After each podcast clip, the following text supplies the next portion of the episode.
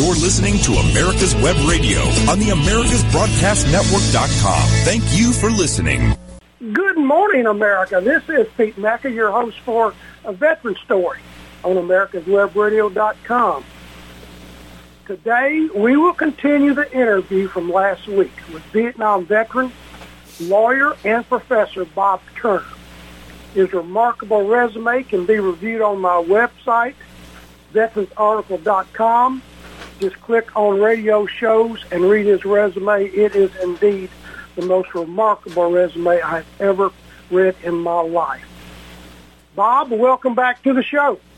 Pete, it's a great pleasure and an honor to be back.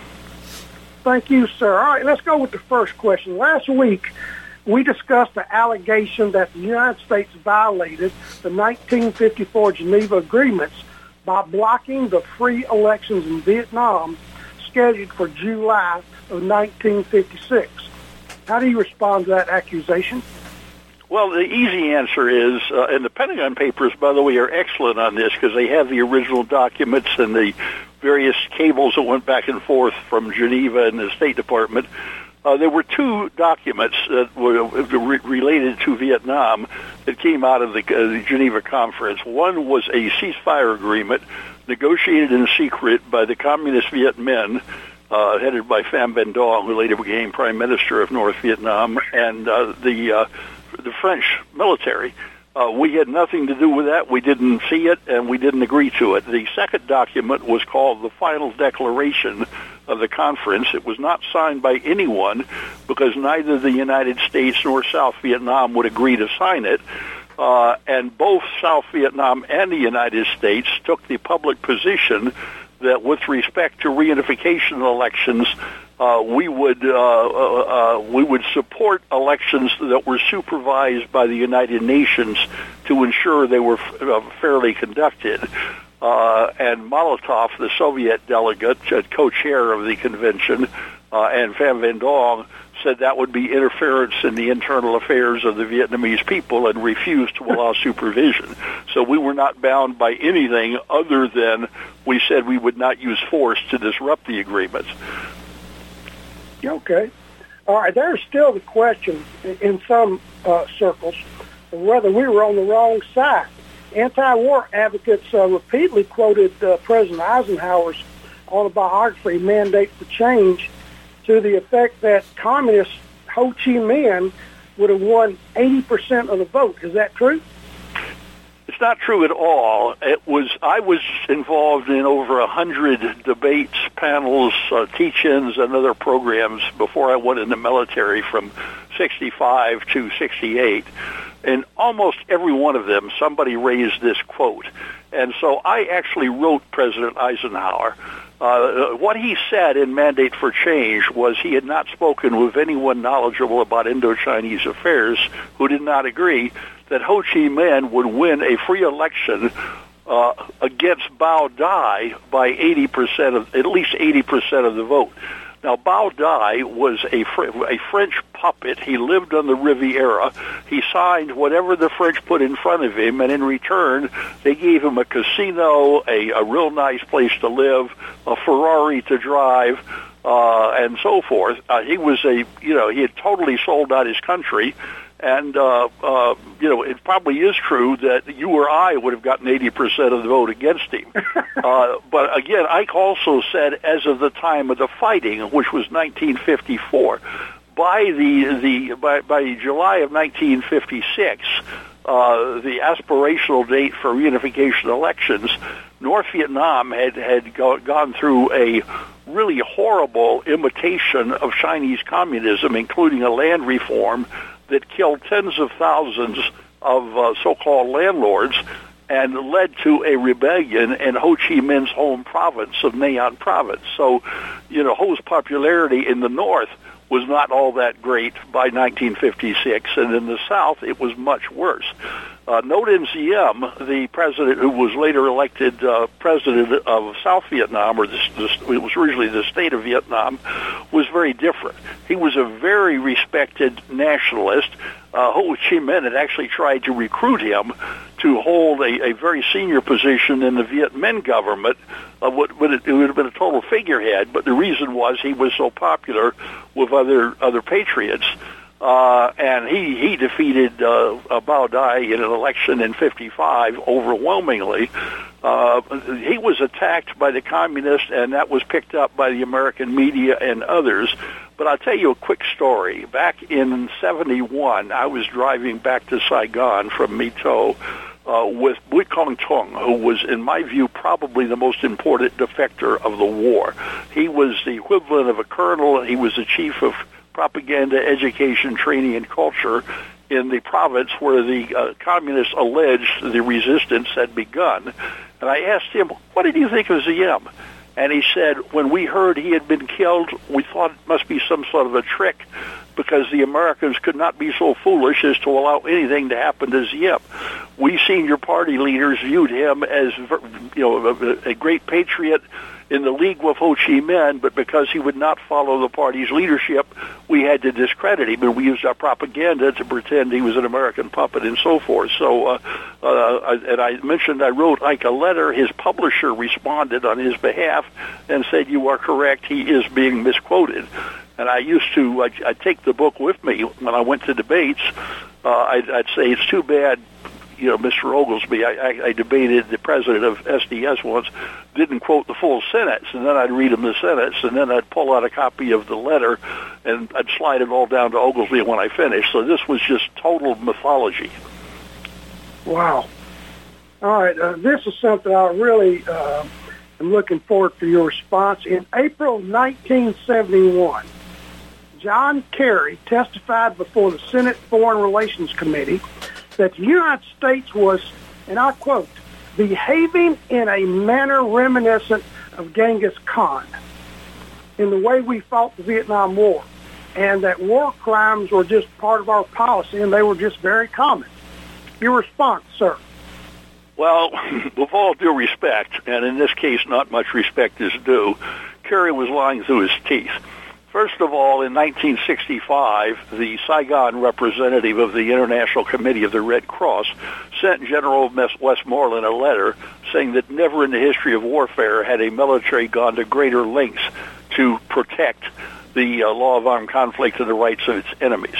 Westy had said, other than in cases of terrorism, the United States would give Viet Cong combatants the full protections of the Third Geneva Convention, the POW Convention, even though no one would argue they were entitled to it. They were not a country, it didn't apply. Kerry came back, and there was no indication he was against the war. He ran for Congress in Massachusetts, and to his shock, he was defeated because by then the people of Massachusetts were angry about the Vietnam War and had no use for a Vietnam War hero. So he looked around for a cause to get publicity so he could become president someday, and he found the Vietnam Veterans Against the War, which was headed by a Black Panther named Al Hubbard, who pretended to be a former medically discharged Air Force captain and pilot who had been seriously wounded while landing his plane in Da Nang. In fact, Hubbard, after more than a decade in the Air Force, had risen to the rank of E5, which you usually get in your first 2 or 3 years in the military, and he supervised the loading of cargo planes. His jacket showed he didn't even have the Vietnam service ribbon, which means he didn't even land in Vietnam for 5 minutes he was a total fraud. He also was probably a member of the Communist Party because we learned from FBI documents that they paid his way to Hanoi and to Paris on various trips, propaganda trips. So, yes, he did go to Vietnam, but it was only as a communist leader after his part, or, after he left the military.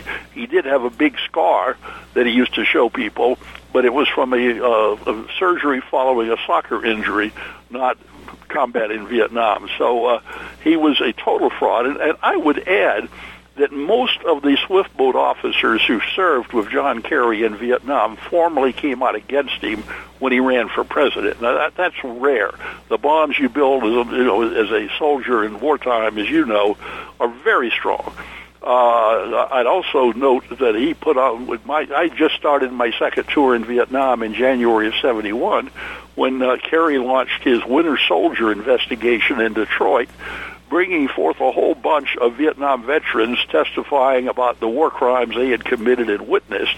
And it turned out many of his witnesses had either never been in the military, or if they had, had served as supply clerk in South Carolina or a helicopter mechanic in Germany and didn't get near Vietnam. Finally, Kerry went on Meet the Press just before his April 71 testimony before the Foreign Relations Committee. That's where he made a lot of these comments about war crimes. He went back on Meet the Press in 2001. And was asked, do you still stand by the comments you made about war crimes back in 71? And he said, those were just those were just the words of an angry young man. In reality, our soldiers in Vietnam behaved as honorably as in any other war. He didn't apologize to the soldiers he had defamed or to the country he had misled. But finally, he was not a war hero. I actually knew, when I knew him, he was a captain and then admiral, Bill Shakti. But Shakti, as a lieutenant, was in charge of the boat that on December 2nd, 1968, went out off the coast of South Vietnam, off of Mekong Delta, and was trying to draw fire. And they had some fairly heavy-hitting boats out there that were going to return the fire if they got fired upon. They weren't fired upon. They did hear some noise or some motion, and so they fired a few rounds, seeing if they could draw fire. It didn't come back, but in the process, Kerry's M16 jammed. He picked up an M79 grenade launcher, pointed it almost straight up. Just an idiot. Fired it. It apparently hit a rock or something that was above the surface of the water. And one piece of shrapnel hit his arm, and he went back. And Admiral Shakti told me, Bob, there was absolutely no enemy contact, so there was no chance of getting a Purple Heart for it. But and Kerry went back and told his commander he wanted a Purple Heart, and was told, get back to work. And then after that guy rotated, Kerry went into the new commander and said, I forgot to put in for my Purple Heart. And, an officer's word is his bond, so he got himself a Purple Heart. Another Purple Heart. His official biography tells the story that he and a Special Forces lieutenant were on the land. They found a cache of VC rice. They each dropped a frag grenade into it to scatter it. And then when the Army lieutenant stood behind a tree, Kerry just walked away and got a piece of shrapnel in his butt. And they laughed about it. Later that day, Kerry was out of the water, and one of the swift boats across the river from him was hit by a mine. No damage to Kerry's boat, and his crew members said that. But Kerry put in a form saying that during that attack, he had gotten a piece of shrapnel in his butt, and that got him another Purple Heart. His Silver Star was no better. His VC popped up out of a spider hole in the shore, fired an RPG at Kerry's boat. It did not arm. He probably didn't pull there's a little patch that arms RPGs. Hit the boat, broke some glass, but didn't explode. The machine gunner then turned on the 16, 17-year-old kid who had fired it and hosed him down with an M60. The kid fell to the ground and then got up unarmed, trying to limp away, and Kerry landed the boat, ran down the trail, fired his M16, and came back and put himself in for a Silver Star. So this guy was despicable. He was a liar, and he should not be given any serious attention other than as a despicable, self-serving, let's delete the expletives that come to mind. Wow. All right. Thank you, Bob. We're going to our first break. We'll be right back, folks. Stay with us.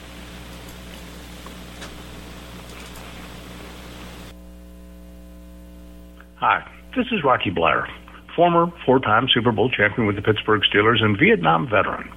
As a board member, I'd like to talk to you about Warriors to Citizen, a nonprofit organization that helps American heroes, soldiers, police, fire, EMT, and their families recover from the psychological harm caused by career-induced stress.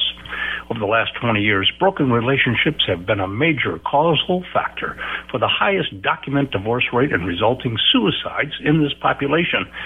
This program, From Warriors to Citizen, is delivered free to families by professionals, all whom served in uniform and understand the needs to be addressed. I ask for your support, so please go to our website, warriorstocitizen.org, and find out how you can help, either by making a donation or sharing this information with an American hero that you may know. And thank you. Whether cruising the Strip in a 57 Chevy or taking the family on a vacation in a 71 Oldsmobile Vista Cruiser, you need to tune in to Classic Cars with Steve Ronaldo and Jim Weber every Saturday from 8 to 9 a.m. on AmericasWebRadio.com. You're listening to America's Web Radio on the AmericasBroadcastNetwork.com. Thank you for listening. All right, folks, welcome back. We're discussing several topics with Vietnam veteran, lawyer, and Professor Bob Turner. Bob, you are an acknowledged expert on international communism. Your resume is beyond reproach. As you watch the behavior of the far left in America, do you see any parallels with behavior that was common as the communists took over several countries around the world? Yeah, Pete. I actually spent about a decade of my life focused on communism, including two army tours working for the North Vietnamese Viet Cong Affairs Division of the Embassy. Later, I was a fellow at Stanford's Hoover Institution, and I wrote the first major English-language history of Vietnamese communism and served as the associate editor for Asia and the Pacific of the Yearbook on International Communist Affairs. So I have followed communism, and there's some tremendous parallels, and also with other authoritarian movements like Hitler's Third Reich. One of the goals is to turn the people against enemies of the people. Hitler focused upon Jews and others. The North Vietnamese focused upon landowners. The Democrats like to blame corporations and the wealthy and so forth. But the goals are similar. Another one is to suppress ideas that challenge party doctrine. And one of the things that the left is fond of doing is if you say something they don't like, they call you a racist. And they use social media to try to silence you. They did that beautifully against Trump when they and for example, when the New York Post reported on Hunter Biden's corrupt deals that Joe Biden was certainly involved in, they just silenced him and blocked him from access to social media, so the voters didn't learn about those things until after the election. The use of thugs like Antifa to beat up or intimidate critics is also a common theme. The use of propaganda to gain the loyalty of children and turn them against their parents. We're now teaching kindergartners that, white people are your enemy, and it is just, it is sad, but it also does bring back bills. Memories. Another one is promising special benefits to special interest groups to gain their support, like reparations for blacks or paying off student loans. A big one is purging the military of people who might be disloyal to the new regime. The Biden people are now apparently trying to kick out of the military anybody who's patriotic by calling them, they're really racist and white supremacists, but it appears the net is much wider than that, and so there are tremendous parallels. Well, you mentioned reparations. That's basically paying money to the African American community for the evils of slavery, even though this country fought a civil war over the issue. It cost 500,000 American lives. Does this make sense to you? Let me preface this by a very quick story. In September of 1948, I was 4.5 years old, and my big brother came home from school in Atlanta and use the N-word, which I don't think I'd ever heard, but I'd never seen my dad get so angry. And he called me in, and he lectured us, and he said, and I remember this verbatim after more than 70 years, he said, every time you use that word, you tell everyone who hears you that you were ignorant. And more importantly, you tell them that I am ignorant, and I will not have that. That's verbatim. He then lectured us about judging people not by the color of their skin, but by the character of their heart and so forth, what Thomas Jefferson used to call the natural aristocracy of man based upon virtue and talent. I found it totally persuasive. I didn't fully understand. I didn't know there was a race problem. I'd seen black people and white people, but all that was above me. But after that, when I was able to read and saw the whites-only signs at drinking fountains and restrooms and stuff, it outraged me, and I was a great fan watching the success of the civil rights movement trying to get equal rights before the law of blacks. So, but having said that, this whole reparations thing is just absurd. It totally ignores the very positive role played by many whites over the centuries in opposing slavery. People like Thomas Jefferson, for example, who was a very strong critic of slavery. 90% of the Union casualties in the Civil War were white. There were, when Martin Luther King led the march across the bridge in Selma, the Klan murdered 3 people that day. All 3 were whites who would come down from New England or from the north, one from Chicago, I think, to help Dr. King. When Congress passed the Voting Rights Act and the Civil Rights Act in the mid-50s, there were 3 black members of the House of Representatives, none in the Senate.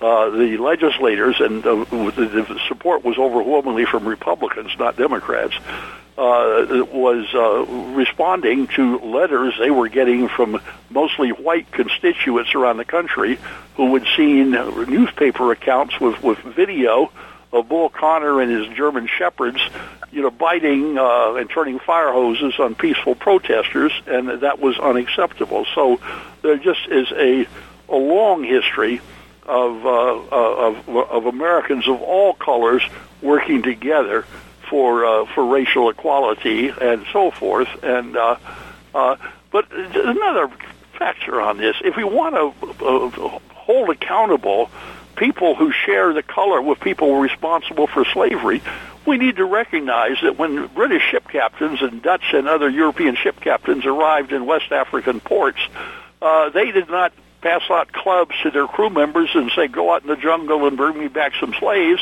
There were slave markets set up in the middle of the cities or near the docks, and they bought them. And you and I know, obviously everyone knows today, that slavery was a moral evil, and they should not have taken part in it. I call them the original multiculturalists. They said, well, this is the African, accepted standard, and so I should not challenge it. And besides that, there's a buck to be made on this.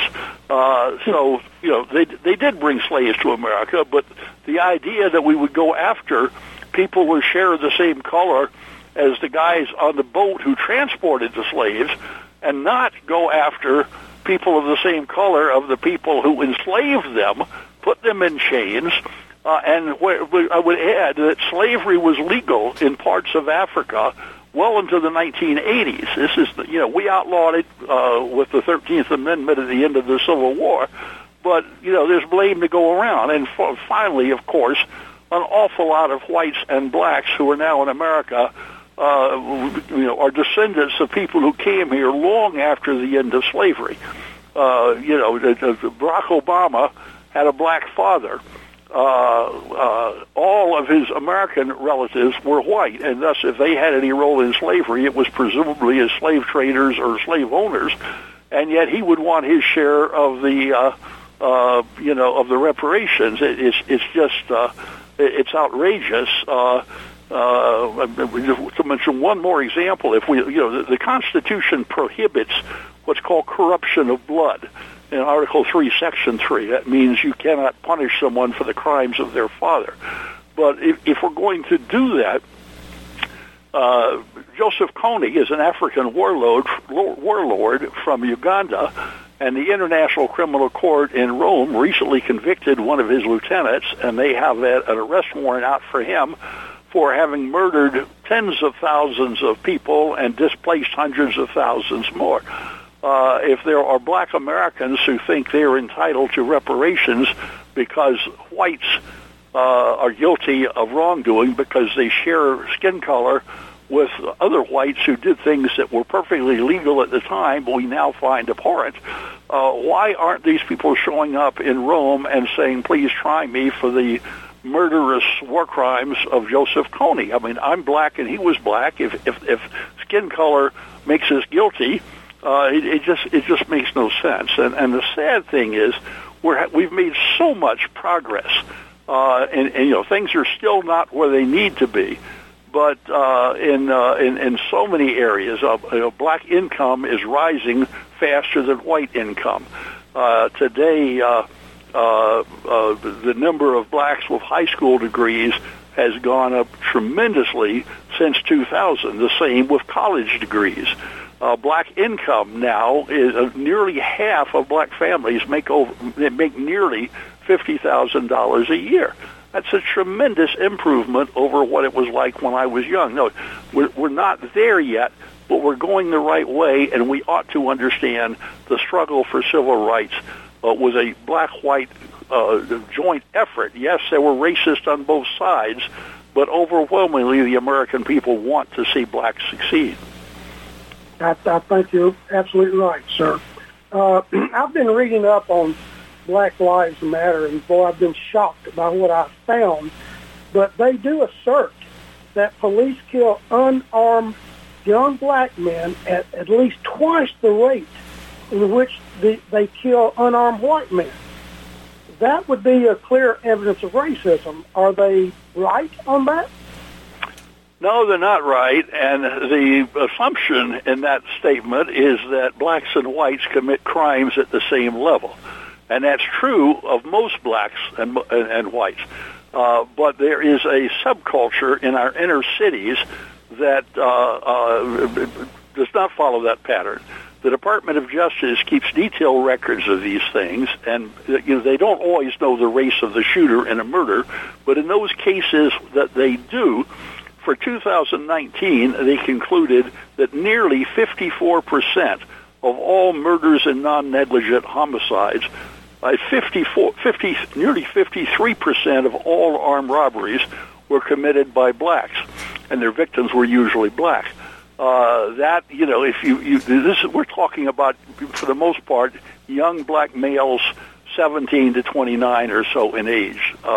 Blacks make, last week they issued the new census report, and they said blacks are now 14%. They had been saying 13% of the population. Young males is certainly going to be less than half of that.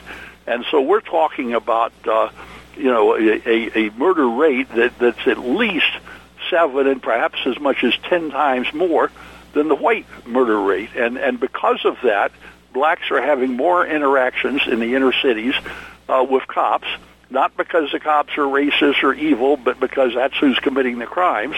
And thus, you know, one might expect that a much higher number or percentage of blacks would be killed in interactions with police. And when you look at the cases that they do use, most of them involve blacks who have criminal records and have committed crimes and are resisting arrest. It's tragic, but trying to say this is proof of racism and we should shut down the police and so forth, it is just tragic. We are driving people out of the business of law enforcement. Police officers are retiring at record rates, and because of that, crime in the inner cities is skyrocketing, and it's killing especially young black males.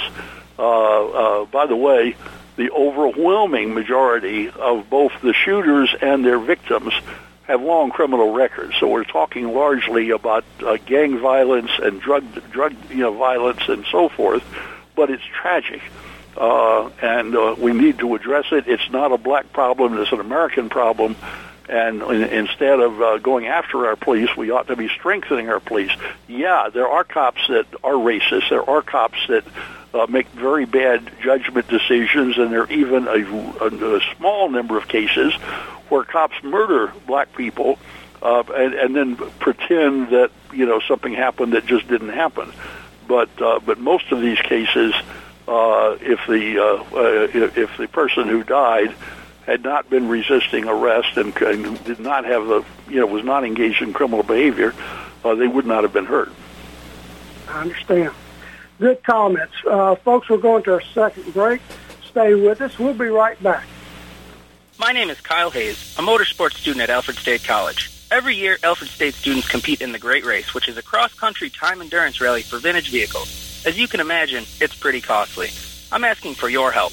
Your donation can make it possible for these students to live their passion and promote the vintage automobile industry. Please visit our site at give.alfredstate.edu and search Great Race to learn more and help us reach our goal. Thank you. If you live to serve and want to make an even bigger difference, consider joining the U.S. Army. With training in fields like medical care, linguistics, and engineering, an Army career can amplify your efforts with humanitarian opportunities all over the world. Plus, you'll receive competitive pay and incredible benefits, so you'll be taken care of, too. Learn more at GoArmy.com. Ladies and gentlemen, boys and girls of all ages, join me, Roger B., every Tuesday at 1400 hours right here on America's Web Radio for the Locked and Loaded Show. We will talk about guns, weapons, ammo, gun accessories, prepping, and so much more. So be sure to join us every Tuesday at 1400 or 2 p.m. for Locked and Loaded on America's Web Radio. You're listening to America's Web Radio on the AmericasBroadcastNetwork.com. Thank you for listening. All right, folks, we're back with Vietnam veteran lawyer and professor Bob Turner. We're talking about current events in America right now. It's very interesting. Bob, with the title like Black Lives Matter, I mean, to me, all lives matter. But with a title like that, would it not be helpful in improving race relations and also protecting lives of black people? But has that happened? It's a tragic situation. I should mention the Department of Justice keeps incredibly good records, and the Obama Justice Department issued a report showing that between 1980 and 2008, 93% of black murder victims were killed by black perpetrators. So, you know, that's the problem we're dealing with. Now, what Black Lives Matter has done is, first of all, intimidated police officers to the point that some just will not do their job because they're terrified they're going to be accused of racism and fired or killed or what have you. As I mentioned, the retirement rate has exploded. Recruitment now of law enforcement officers is very difficult.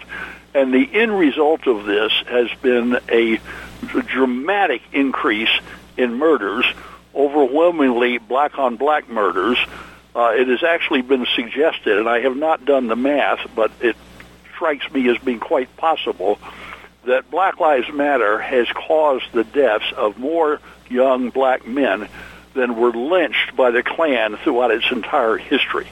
We're talking about thousands of people. And it didn't have to happen. It's just tragic. And Black Lives Matter did a good PR job. The American people heard that cops were racist because they were killing a disproportionate number of blacks, and they were outraged by that. And the Ford Foundation and other people gave Black Lives Matters over $10 billion to use in its cause. In fact, Black Lives Matters was created by openly Marxist radicals, one of whom apparently has bought 3 expensive houses around the country with money Black Lives Matter has been given. At least I've heard that.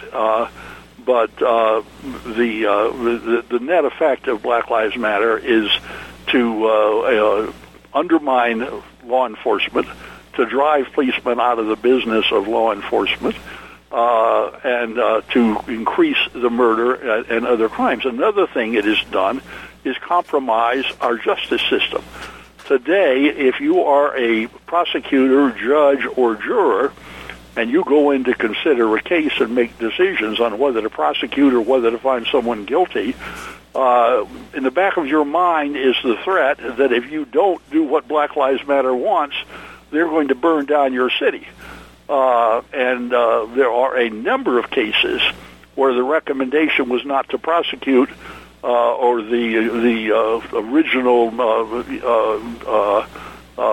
autopsy report was, no wrongdoing, and then they went back in and changed their mind because they didn't want, presumably, to have their town burned down. So this is just, there's nothing about Black Lives Matter as an organization that I find attractive. As you mentioned, the cause of Black Lives Matter is tremendously important, which is exactly why we need to strengthen and improve our law enforcement in these communities. Most murders in America year after year occur in 2% of our counties, and those 2% generally are inner city, big city, poor neighborhoods that have a disproportionate number of blacks.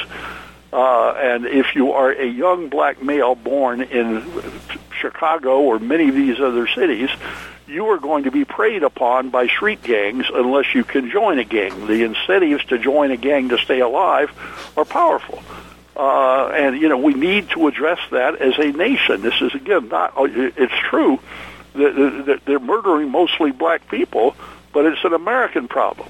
The overwhelming majority of American blacks are understandably outraged when they're, doctors, lawyers, school teachers, nurses, whatever, and they're stopped by the cops for driving while black. But we need to understand that because of the disproportionate number of crimes committed by some blacks, that does lead the police to focus on blacks in enforcing the law, and that has to change. But it should not change in such a way that we allow bad guys to go free and to commit other crimes and murder other black people. Very well put. I've been studying communism all my life, too. That was part of my job in intelligence. I know Marxism like the back of my hand, and I found it astounding that the leaders of Black Lives Matter have already admitted that they are trained Marxists. Now, if anybody wants to read what Marxism is, they need to. We have a big, big problem in America right now with Marxism. Also, Karl Marx said that certain people are going to be used to bring Marxism to different countries, and he called them useful idiots. Yep.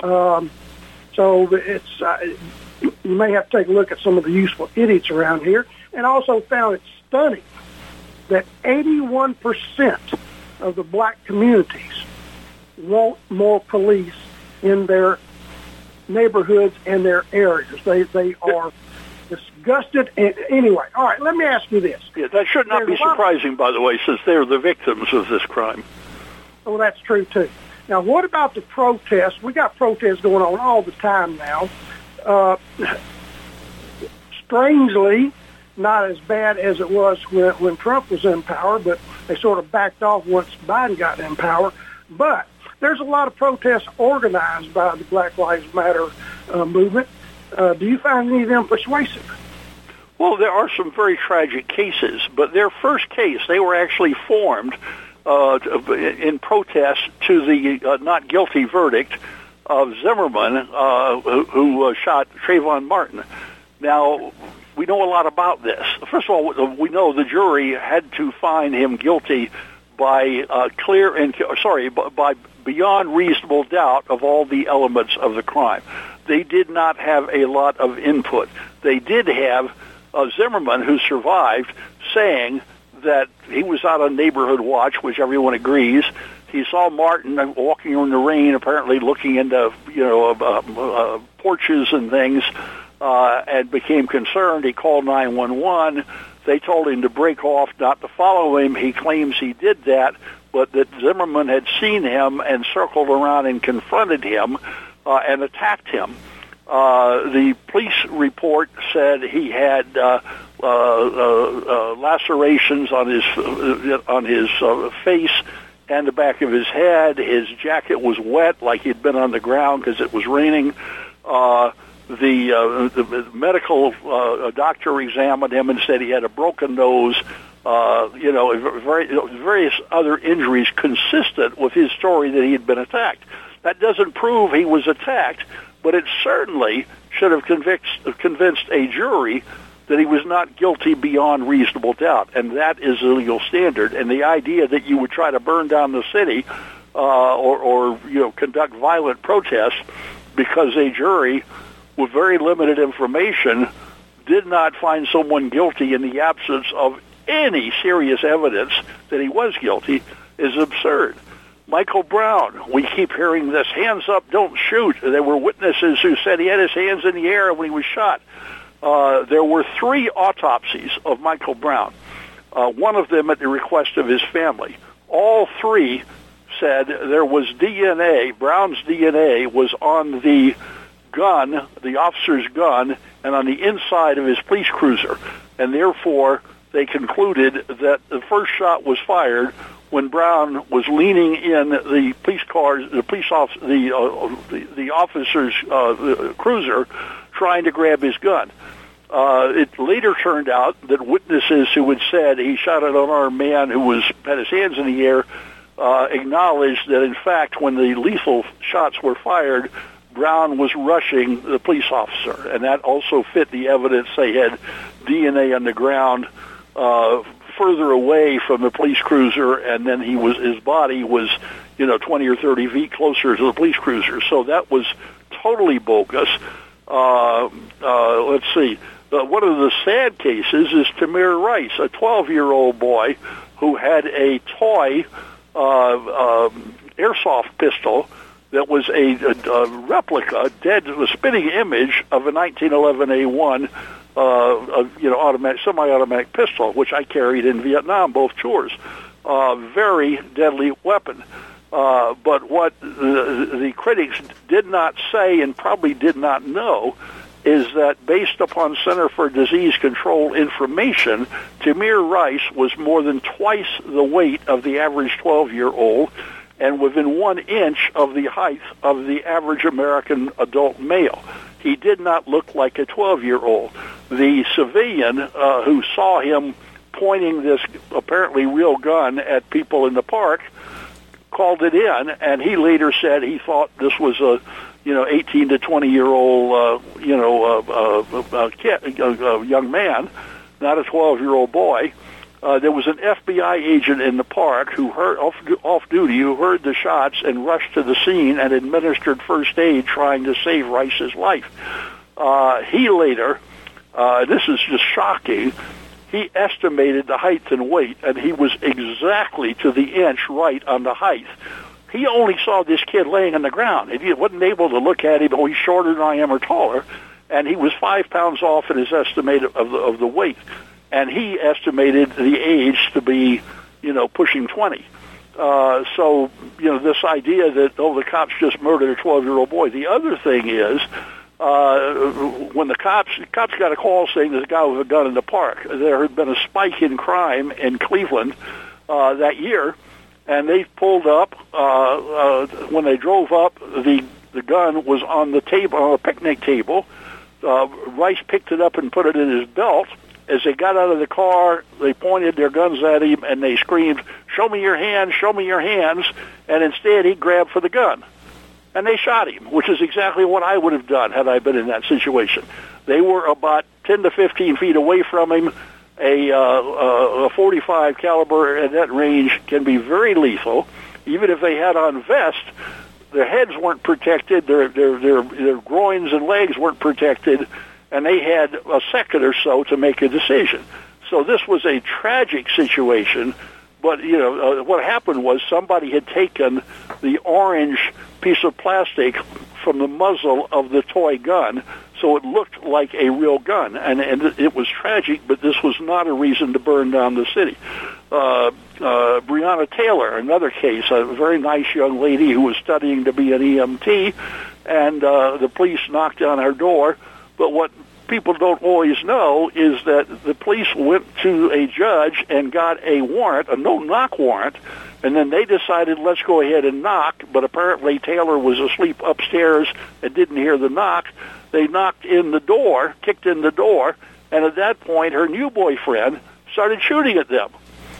And so they returned fire, and she was caught in the crossfire, and it was a tragedy. But again, this is the kind of thing that happens in law enforcement, and people make the best decisions they can based on what's happening.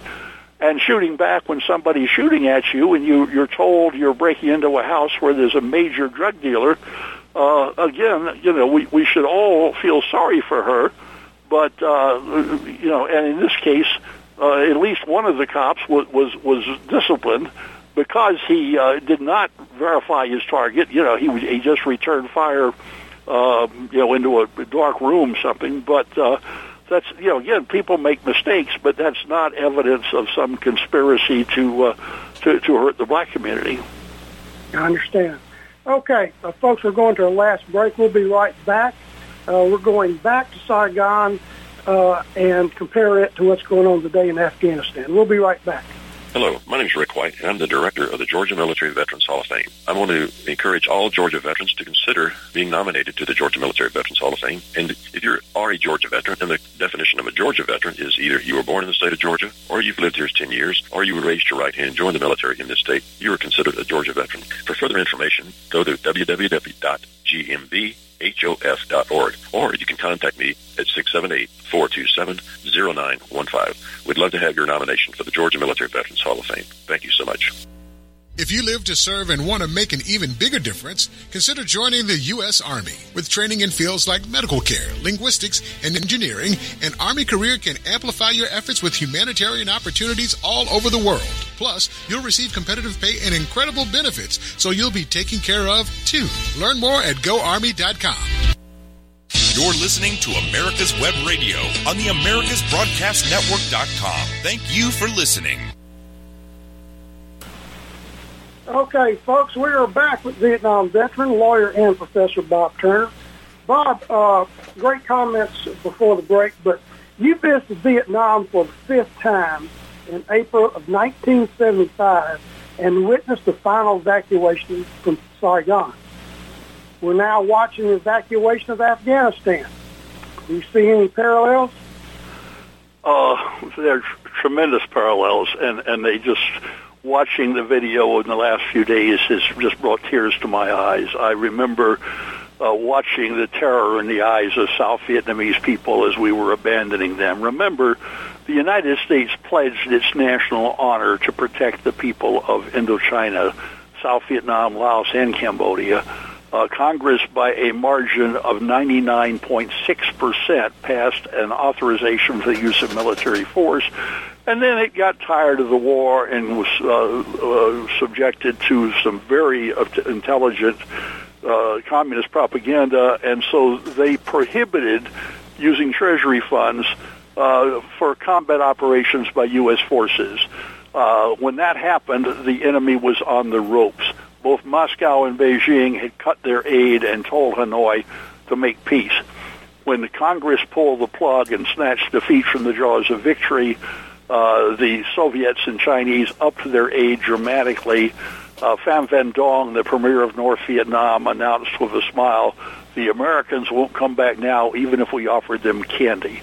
And the frightened faces you see on these videos, I don't know if you remember or not, but Ross Perot sent his own plane to Da Nang to rescue people. And as they tried to take off, there were hundreds of South Vietnamese trying to cling to the landing gear so they could get away from the communists. We left behind in both cases incredible amounts of high-tech equipment, airplanes, weapons, all sorts of stuff. That's going to wind up in the hands of bad guys. Some of the more sophisticated stuff will probably be turned over to the Chinese and the Russians to be reverse engineered. This is, and the sad thing is, if you look at the data, you have to go back at least 3 years to find 100 American military casualties in this conflict. This was not like, you know, our guys were getting slaughtered left and right. There were still a lot of problems, and there were going to be a lot of problems. We had allies who were helping us, and we betrayed them as well. And it's like we don't know what's going to happen. There are going to be beheadings. There already are stories of 12-year-old girls being raped or being turned over to Taliban militants as, quote, wives. This is a crime. These young girls we gave promise to. We let them go to school. We told them, you have a future, a bright future. You can be a part of your country's government and so forth. And then Joe Biden said, "Oh, I'm tired of this. I want to get rid of it." And he pulled the plug, and now those little girls' lives are at stake. They're not going to get an education. They're going to be sexually abused, and we are creating a haven.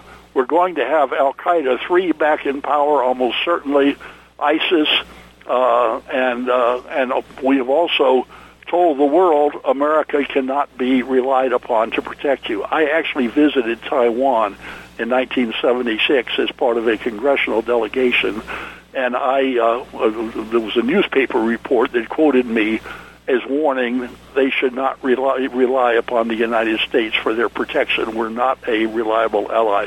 I probably shouldn't have said it, but I was very angry at that point, and I'm glad I said it now because they're going to be victims. I think we're going to have the Chinese testing us with more intervention in Hong Kong, with perhaps an invasion or other efforts to get control of Taiwan. We're not thinking about the other repercussions. You know, after the communists took over in Indochina, they probably killed more people in the first 3 years and died in 14 years of war throughout the region.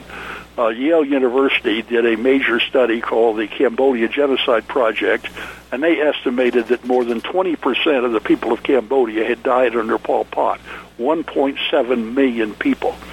Another million or so were killed in South Vietnam or died as boat people trying to flee the country and so forth.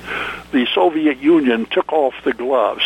For decades, they had told Central American or Latin American communist parties, do not go to armed struggle. You will be crushed by the Americans. They told the communist movements in Central and South America, it's okay to go to armed struggle. That gave us revolutions in El Salvador, Nicaragua they got control of, Costa Rica, Honduras, you name it. And by the way, Moscow shipped U.S. weapons we had abandoned in Vietnam to Cuba, where they were then sent to Nicaragua and smuggled into El Salvador. 80% of the M16s we captured from guerrillas, FMLN guerrillas in El Salvador, were traced back to weapons we left behind in Vietnam. So, the Soviets transported nearly 50,000 Cuban so-called volunteers into Angola to help take over that country prior to a free election that was scheduled to unify it after the Portuguese pulled out. In Central America, hundreds of thousands of people lost their lives. The Soviets invaded Afghanistan, creating the Taliban, and I would add that Bin Laden in 1998 told a UPI reporter in Afghanistan that the American pullouts in Vietnam, Somalia, and Beirut showed the Americans cannot accept casualties, and that clearly was a factor in the decision to hit us on 9/11. So I would also credit the anti-war movement with the 9/11 attacks and the subsequent casualties in the war against terror. So, I just feel like things are going to get much worse. The human rights situation. The left used to say, "Oh, if we just cut off aid, human rights will prosper in Vietnam." Well, to me, the best human rights group in the country is Freedom House. They publish an annual Freedom in the World survey that evaluates every country in the world on its political and civil liberties. And in 1978, 2 years after the communists unified Vietnam, they said that communist Vietnam was less free than China, about the same as Korea, parens North. That's what happened to human rights in Vietnam, and I just feel like we have no idea what we have set in force. We have betrayed our word again. We have betrayed the sacrifices of every American who served in Afghanistan. And for what reason? We were losing, like 10 American soldiers a year. Now, every one of them had wives, or they had families and loved ones, and their lives have tremendous value. But what's going to happen as a result of this is going to dwarf that, and we are likely to have to repurchase our national credibility with the lives of more young men and women, and that is a tragedy. Yes, sir, it is. We're going to run out of time here, Bob, but I've been watching Afghanistan, too. When we went in there 20 years ago, and that's a long time, but 5% of the country in Afghanistan had electricity. Now they have 95%. They have an entire generation of especially women who are now 20, 25 years old, who have never been under the Taliban rules. They've been basically pretty free, going to school and everything else. That's all going to change. And what blew my mind is that we deserted and left Bagram Air Force Base, which was secure, had 5 runways, and now we're trying to operate out of Kabul, which has 1 runway. It just doesn't and we also, if we had done this in February, at least the snow would have delayed the Taliban's response. We did it, at the easiest time for them to take over the entire country, and it's trying to blame it on the Afghan soldiers. By every account I've heard, the Afghan military performed very well and suffered very high casualties in their struggle against the Taliban. But the Taliban is a ruthless organization. It not only cuts off the heads of its enemies, but their relatives as well. And the Taliban apparently told the Afghan soldiers, if you just go home and tend to your flocks, we won't hurt you. And, the odds that they were going to win were incredibly high. This is on Joe Biden's doorstep. There were a lot of mistakes made over the decades in Afghanistan. People say, oh, well, we shouldn't have troops there. We still have troops in Japan, Germany, South Korea, and every now and then somebody gets killed. But the world would be a hell of a lot worse place if we had not tried to keep the peace around the world. And Bob, I'm going to have you back one day to continue a lot of conversations. I got about 30 more questions to ask you, and we're out of time. But we're going to. I'm going to ask a quick one here, and hope you got time to answer it. Considering everything's going on in America right now, will the Marxist communist movement win? It's an easy question, and the answer is, what do the American people do? If the American people sit on their hands and say, oh, this is none of my business, or I don't care, or I'm too busy trying to make money or whatever, they're going to win. They're good. They have a game plan that has worked before. And I'm reminded of... Gotta go, Pete. I worked in the Reagan White House from 81 to 84, and I absolutely loved Ronald Reagan. And when he took his first oath of office in California, January of 1967... Gotta go, Pete. His inaugural address, let me just quote you a couple of sentences. He said, "Freedom is a fragile thing and is never more than one generation away from extinction." You're listening to America's Web Radio on the AmericasBroadcastNetwork.com. Thank you for listening.